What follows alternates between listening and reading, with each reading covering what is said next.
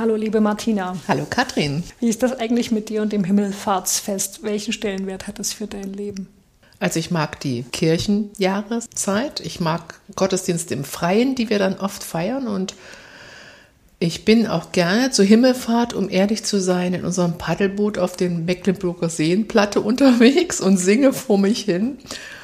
Ich habe eher etwas Mühe mit dem eigentlichen Thema Jesu Himmelfahrt.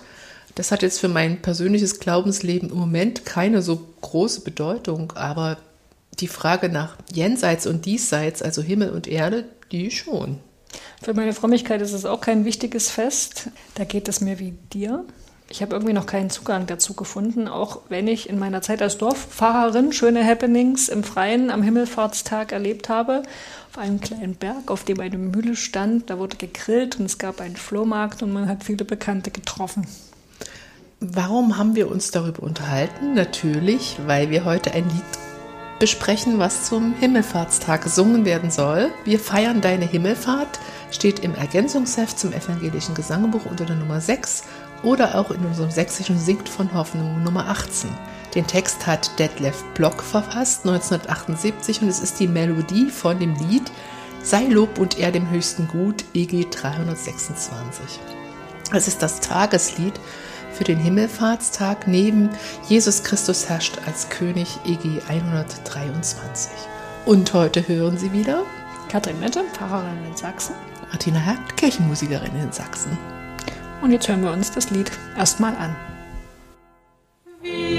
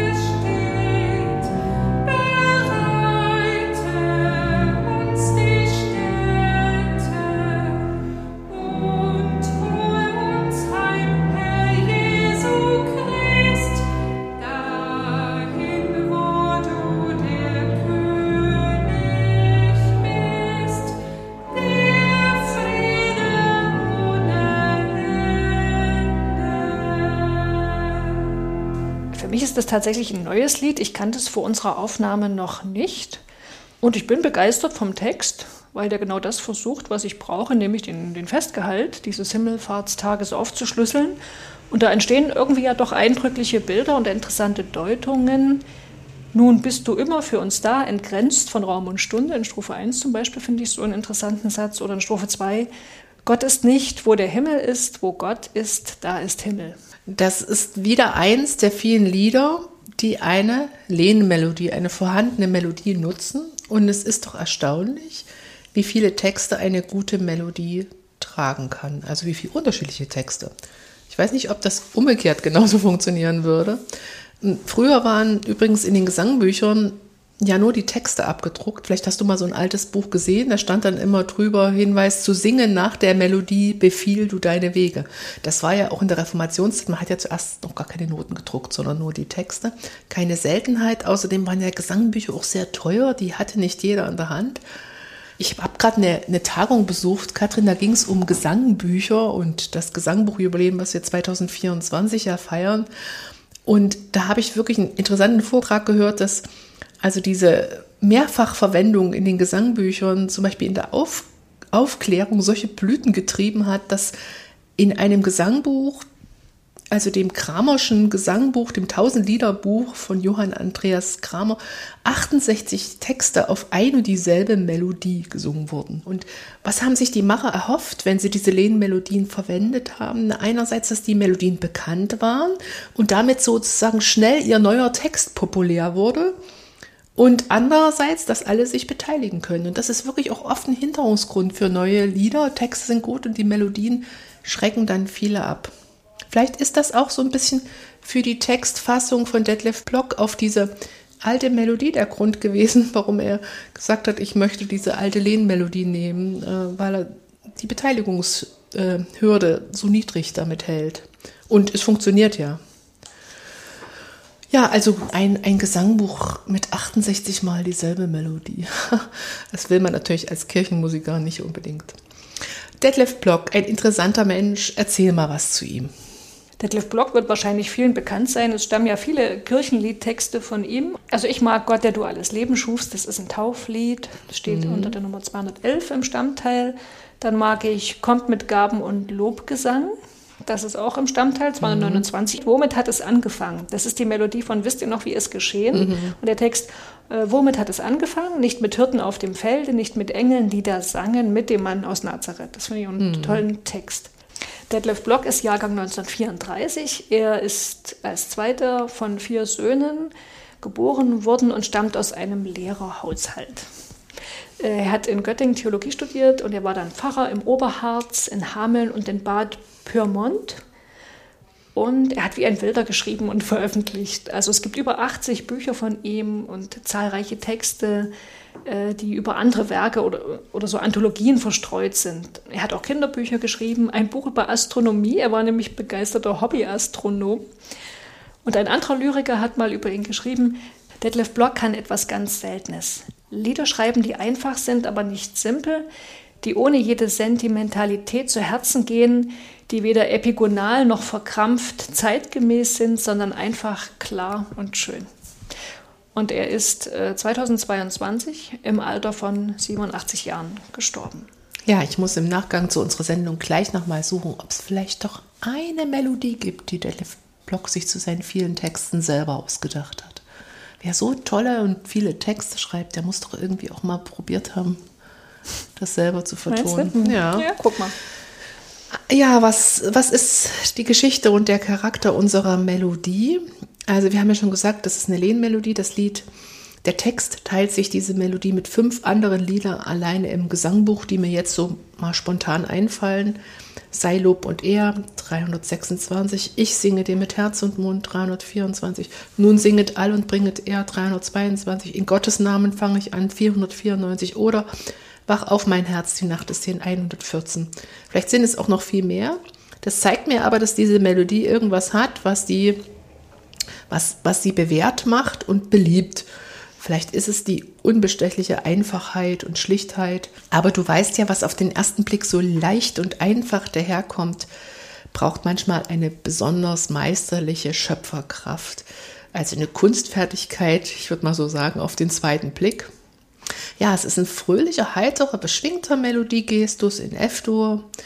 Die Melodie hat einen Tonumfang von einer Oktave plus einem Ton, also einer None. Den höchsten Ton erreicht es im zweiten Teil beim C und die rhythmische Gestalt von Teil 1 und 2 ist eigentlich deckungsgleich. Halbe, zwei Viertel. Also das ist ja ein, ein, eine schlichte Art. Und am Anfang gibt es dieses Na, na, na, na, diese Na, na, na, na, na, tatü, tata, diese Quarte, die da umspielt wird. Das ist ein richtiger Ohrwurm. Und deshalb, liebe Katrin, ich hoffe, unsere Hörerinnen haben es erkannt, ist das ja auch unser Jingle für den Wochenlieder-Podcast, mhm. den Sie immer am Anfang hören. Das Lied hat so einen Herzschlag, so auf halbe Puls das, das ist auch notiert oben drüber und dieser Wechsel zwischen halben und Vierteln, ja, der ist einfach dem Genfer Psalter entlehnt. Die, verfasst hat die Melodie Johann Krüger. Ähm, wir haben diese Melodie auch mehrstimmig im Gesangbuch und Johann Krüger, über den haben wir, glaube ich, schon oft gesprochen. Sohn eines Gastwirtes, Lateinschule in Guben, dann Wanderschaft, Sorau, Breslau, Ölmütz, Regensburg und dann durch Österreich und Ungarn, Bratislava, Freiberg in Sachsen und schließlich Hauslehrer und Leiter am Berliner Gymnasium zum Grauen Kloster, wo er sich aufs Theologiestudium vorbereitete und dann in Wittenberg weiter studiert hat. Und bis zu seinem Tode war er 40 Jahre lang Lehrer am Gymnasium zum Grauen Kloster und gleichzeitig der Kantor der St. Nikolaikirche in Berlin an Johann Krüger kommt man in der Kirchenmusik nicht vorbei. Der ist wirklich der Schöpfer zahlreicher Konzertwerke und auch musikpädagogischer Schriften. Und er war natürlich eng befreundet mit Paul Gerhardt. Ich habe mich in Vorbereitung auf diese Folge mal etwas intensiver mit dem Fest Himmelfahrt beschäftigt. Zunächst mit der biblischen Rede vom, vom Himmel. Und habe gemerkt, die biblische Rede vom Himmel ist doch relativ vielschichtig. Äh, nämlich der Himmel ist zuallererst mal in der Bibel ein Schöpfungswerk. Mhm. Am Anfang schuf Gott Himmel und Erde, heißt es ja, so geht die Bibel los. Und insofern gehört der Himmel erstmal zum Diesseits. Ne? Er ist geschaffen. Gott ist nicht nur jenseits der Erde, sondern auch jenseits des Himmels, sonst hätte er ihn ja nicht schaffen können. Äh, und dann gibt es aber gegenläufig zu dieser ersten Verwendung des Begriffs Himmel noch eine andere in der Bibel. Äh, und da wird der Himmel zum Gleichnis für Gott. Die Höhe des Himmels, die Weite des Himmels, symbolisieren die Unendlichkeit Gottes oder die Unendlichkeit, seine Herrlichkeit, seiner Güte, seiner Macht. Zum Beispiel wird das deutlich in Psalm 36. Herr, deine Güte reicht, soweit der Himmel ist und deine Wahrheit, soweit die Wolken gehen. Ne, da ist also der Bild, die Unendlichkeit des Himmels ist das Bild für die Güte und die Wahrheit Gottes. Und ähm, ja, es ist eben die Beschaffenheit des Himmels, den, den wir ja heute noch, aber natürlich auch schon frühere Generationen eben als endlos wahrnehmen, als endlos hoch, endlos weit. Und das macht ihn für die Bibel zum, äh, zum Sinnbild der, der Transzendenz Gottes, wenn man es jetzt mal religionsphilosophisch ausdrücken will.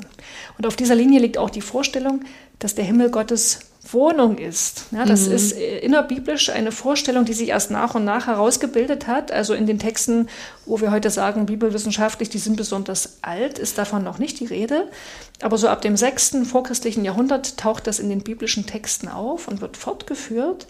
Deswegen, auch Jesus nennt Gott ja Vater im mhm. Himmel. Mhm. Das ist ja auch diese Vorstellung, mhm. dass, dass Gott im Himmel wohnt. Mir ist jetzt noch was wichtig an der Stelle, nämlich, dass der Himmel die Wohnstadt Gottes ist, ist natürlich nicht in einem wörtlichen Sinn zu verstehen. Ne? Das ist ein Bild. Also wir können von Gott, wenn wir als Glaubende von ihm reden, ja sowieso nur in Bildern reden. Und falls Juri Gagarin, äh, der erste Mensch im All, wirklich gesagt haben soll, dass er Gott im Orbit nicht gefunden hat, da zeugt das von einem schwierigen, weil nämlich wortwörtlichen Verständnis dieses religiösen Bildes vom Himmel als Gottes Wohnstadt. Hm. Und jetzt bin ich auch schon bei unserem Lied, nämlich bei Strophe 2. Magst du mal vorlesen? Das Reich, in das du wiederkehrst, ist keine ferne Höhe. Der Tag, dem du zugehörst, ist Herrschaft und ist Nähe. Präg du uns ein, Herr Jesu Christ, Gott ist nicht, wo der Himmel ist, wo Gott ist, da ist Himmel. Wir kommen jetzt vor allen Dingen auf diesen Satz an, das Reich, in das du, nämlich Jesus, wiederkehrst, ist keine ferne Höhe. Ne? Also hm. das ist ja gerade sagt, es ist nicht der Himmel im planetarischen Verständnis, also das, was wir sehen, wenn wir von der Erdoberfläche aus in Richtung Weltraum blicken, sondern er ist was anderes. Der Himmel, dem du zugehörst, ist Herrschaft und ist Nähe, Präg du uns ein, Herr Jesu Christ. Gott ist nicht, wo der Himmel ist, wo Gott ist, da ist Himmel. Ja, also das finde ich drückt dieses eben Symbole, mhm. symbolische Verständnis des Himmels so schön aus. Mhm. Nun haben wir aber ein Problem, nämlich dass die biblische Erzählung von der Himmelfahrt Jesu Christi nun doch irgendwie sehr anschaulich und gegenständlich erzählt. Ähm, da ist eben sozusagen der Bildcharakter des Himmels, äh, den muss man sich dahin zudenken. In der Geschichte selber wird das aber quasi wie, wird wörtlich genommen. Ähm, und wir haben ja auch zwei Fassungen der Himmelfahrt. Beide erzählt der Evangelist, den wir normalerweise Lukas nennen. Also er, erzählt den Vorgang einmal am Ende seines Evangeliums und dann am Anfang der Apostelgeschichte, die stammt ja auch von Lukas. Und wir schauen uns mal zuerst die Version im, im 24. Kapitel des Lukas-Evangeliums an. Da spielt die Geschichte am Abend des Ostertags, des Tags der Ostererscheinung. Ne? Also das Lukas-Evangelium kennt da ja zwei äh, die Erscheinung vor den Jüngern, die unterwegs nach Emmaus sind und dann nochmal beim gemeinsamen Abendbrot der Jünger an demselben Tag und dann kommt auch gleich die Himmelfahrt. Jesus führte seine Jünger hinaus nach Bethanien und hob die Hände auf und segnete sie. Und es geschah, als er sie segnete, schied er von ihnen und fuhr auf gen Himmel. Sie aber beteten ihn an und kehrten zurück nach Jerusalem mit großer Freude. So erzählt das Lukas in seinem Evangelium. Er erzählt einen freudigen Abschied vom Auferstandenen. Und ich finde bemerkenswert, und das passt jetzt wieder zu unserem Lied, dass hier eben Ostern und Himmelfahrt so eng beieinander liegen. Ne? Die erste Strophe unseres Wochenliedes geht auch von dieser Zusammengehörigkeit aus und sieht das sogar noch enger als Lukas. Wir feiern deine Himmelfahrt mit Danken und mit Loben. Gott hat sich machtvoll offenbart, das Kreuz zum Sieg erhoben. Ich würde sagen, hier wird Himmelfahrt und Ostern quasi miteinander identifiziert. Und es gibt Theologen, die das auch genauso formulieren. Ich habe dir mal ein Zitat von Paul Althaus mitgebracht. Das war ein systematischer Theologe in der ersten Hälfte des 20. Jahrhunderts. Und er hat den Satz gesagt, der Gehalt von Ostern und Himmelfahrt ist der eine und selbe. Gott hat Jesus erhöht. Also nicht ohne Grund gibt es im Johannesevangelium und im Matthäusevangelium gar keine Himmelfahrt Jesu als eigenen Akt. Ne? Das wird überhaupt nicht erzählt, sondern mhm. äh, der Auferstandene ist mit seiner Auferstehung der erhöhte Herr, der nicht nochmal extra in die göttliche Sphäre versetzt werden muss. Ja, nur hat Lukas ja noch ein zweites Mal von der Himmelfahrt erzählt, und zwar in den ersten Versen der Apostelgeschichte. Und da setzt Lukas die Akzente etwas anders. Er sagt zum einen, dass die Himmelfahrt 40 Tage nach Ostern stattgefunden hat und er erwähnt eine Wolke, die Jesus in den Himmel wegführt. Mhm. Interessant hier die Zeitangabe, 40 Tage nach Ostern. Ne? Das ist auch der Fest, Festtermin in unserem mhm. Kirchenjahr. Da wird der Ostersonntag übrigens mitgezählt. Ja, der Termin ist interessant und wir haben hier eben diese sehr bildliche Beschreibung der Himmelfahrt, noch stärker als äh, im Lukas-Evangelium. Die Wolken werden extra erwähnt, äh, was im Spätmittelalter übrigens gelegentlich so aufgegriffen wurde, dass die da während der Messe eine Christusfigur äh, hochgezogen haben und diese Figur durch ein Loch in der Decke verschwand. Okay. Mhm. Aber dadurch, dass der Lukas das eben so, so bildlich beschreibt mit der Wolke ne, und dass Jesus wie, äh, auf einer, wie mit einer Rakete in den Himmel fährt, das macht es eben für uns heute so schwer. Unzugänglich, ja, ja weil mhm. das können wir natürlich nicht mehr glauben. So. Mhm. Also da, da wird die, die geistliche Bedeutung von Himmelfahrt, ähm, die wird verstellt, würde ich sagen, mhm. durch so ein, so ein sehr bildhaftes Verständnis, wo Himmel eben auch kein Symbol ist, sondern der reale Himmel, den wir am, ja, den wir sehen. Ne? Mhm. So. Also vielleicht nochmal, ich habe ja jetzt gerade schon gesagt, das geistliche Verständnis der Himmelfahrt. Worum geht es denn eigentlich bei diesem Fest? Also ich lege mir das so zurecht, wenn Himmel das Symbol für Gott ist oder für Gottes Wohnung, dann ist Himmelfahrt das Eingehen Jesu in die Transzendenz Gottes. Ja, ja. Also entweder sagt man, das ist identisch mit der Auferstehung. Ne? Genau so. Oder man nimmt eine Art zweistufiges Verfahren an. Erst Auferstehung, Dann die Ostererscheinung, in denen sich Jesus seinen Jüngern irgendwie personenhaft zeigt und auch immer noch sehr irdische Züge trägt. Ne? Der ist ja mit den Jüngern zum Beispiel. Und dann käme noch mal so ein, so ein endgültiges Eingehen Jesu in die himmlische mhm. Sphäre. Mhm. Das kann man dann zum Beispiel deuten als Entgrenzung. Ne? Also die, die Erscheinungen des Auferstandenen, das waren ja Erscheinungen in Raum und Zeit vor konkreten Menschen an konkreten Orten. Und das Eingehen Jesu Christi in die göttliche Sphäre, die könnte man dann deuten als Aufhebung dieser Begrenzung. Ja, zum anderen ist die Vorstellung von der Himmelfahrt Jesu auch mit der Vorstellung seiner Intronisation verbunden. Also durch die Himmelfahrt wird Jesus als Bevollmächtigter Gottes eingesetzt. Ja, er wird zur Rechten Gottes gesetzt. Also hat dann göttliche unbeschränkte Vollmachten im Himmel und auf Erden. Ja, und es hat auch einen Widerhall in unserem Lied. In Strophe 1 lese ich, Gott sprach sein wunderbares Ja nun bist du, damit ist Jesus gemeint, immer für uns da, entgrenzt von Raum und Stunde. Und auch die anderen Strophen arbeiten ja mit dieser göttlichen Machtstellung, die Jesus mit der Himmelfahrt bekommen hat. Strophe 4 endet mit den Worten, wir danken dir, Herr Jesu Christ, dass dir die Macht gegeben ist im Himmel und auf Erden. Und diese Machtstellung Jesu wird dann in dem Lied vor allem auch bezogen darauf, was das für uns als Gläubige bedeutet. Ne? Also Strophe 3, nimm uns in deinen Machtbereich, gib Kraft zu Tat und Leiden. Oder Strophe 5, du trittst beim Vater für uns ein, auch wenn wir es nicht sehen. Trotz Widerspruch und Augenschein kann uns doch nichts geschehen, was deinem Wort, Herr Jesu Christ, und deinem Sieg entgegen ist. Hilf uns darauf vertrauen. Hier wird also von, von Jesu Macht erzählt, an der wir Anteil haben, und gleichzeitig drückt sich aber in diesen Zeilen, die ich eben vorgelesen habe, auch so eine Skepsis an dieser Macht Jesu aus. Denn, das wird ja deutlich, diese, das ist eine Glaubensaussage und die widerspricht aber dem Augenschein. Ne? So erleben wir es ja nicht global betrachtet. Wo wird das denn handgreiflich, dass Jesus uneingeschränkte Vollmacht auf der Erde hat? Warum greift er denn nicht an so vielen Stellen ein, wo es dringend nötig wäre? Das bringt das Lied eben auch zum Ausdruck, ja, diesen Zweifel, und das gefällt mir gut. Also das Lied tut eben nicht so, als wäre jetzt alles prima nach Ostern. Und ich finde das auch theologisch angemessen, weil der Auferstandene ist eben immer noch der Gekreuzigte und die Welt nach Ostern ist immer noch unerlöst, auch wenn es hm, Ostern hm, gegeben hat. Hm. Ja, vielleicht nochmal Strophe 3, habe ich vorhin schon gerade zitiert. Nimm, nimm uns in deinen Machtbereich, gib Kraft zu Tat und Leiden. Da ist übrigens, ist dir das schon aufgefallen, im Ergänzungsheft ein Druckfehler im Text, da steht, äh, nimm uns in deinen Machtbereich, gibt Kraft mhm. zur Tat und Leiden. Mhm. Ich denke, das muss gib heißen. Mhm. Naja, und nicht ohne Grund endet das Lied dann mit einem Ausblick auf das Ende der Welt oder den eigenen Tod. Das ist nicht so ganz eindeutig. Jedenfalls auf eine Zeit oder einen Zustand, in dem die göttliche Macht dann wirklich uneingeschränkt zur Geltung kommt. Wenn diese Welt zu Ende geht, bewahre und errette, was deinem Namen untersteht. Breite uns die Städte und hol uns heim, Herr Jesu Christ, dahin, wo du der König bist, der Friede ohne Ende. Wie singen wir das Lied im Gottesdienst, Martina?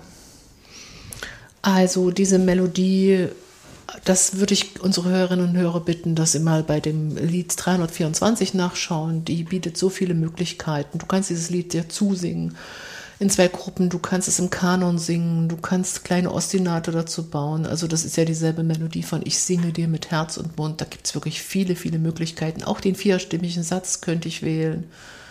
Ähm, äh, für Chorsänger ist der so im Ohr, die brauchen nicht mal die Noten. Die können das so tönen. Ich finde bei dem Lied schön, wenn ich das nochmal so sagen darf, zu Text und Melodie, dass alles mir sehr nahe ist. Da ist nichts so schwülstig und, und weit weg, so, so heilig, so würde ich jetzt vermuten, ne, mit dieser Wolke und Himmelfahrt. Ähm, das das finde ich gut. Das Lied ist hier. Es passt. es holt den Himmel auf Erden. Ja, geerdet, genau. Das, mhm. Trotz des Themas, das ist mhm. verrückt eigentlich, ja. Na gut, dann soweit für heute. Soweit für heute. Wir freuen uns auf die nächste Episode. Wir wünschen euch schöne Himmelfahrtsgottesdienste. Macht's gut.